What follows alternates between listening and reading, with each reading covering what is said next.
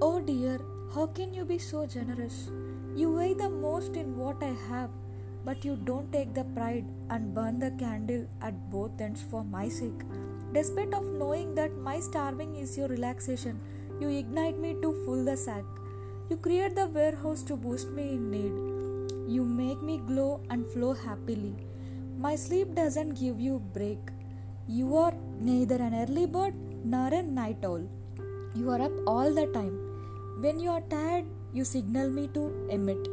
Though it's worth of bitterness, you persuade me to do so that I can feel better. Governments and people earn money by ruining you. Aren't they aware? No, they all know. But unfortunately, your spoilage is their treasury.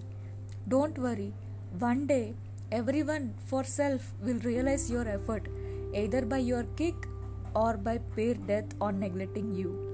I am not too good than them, but I realized and I care for you now than my past.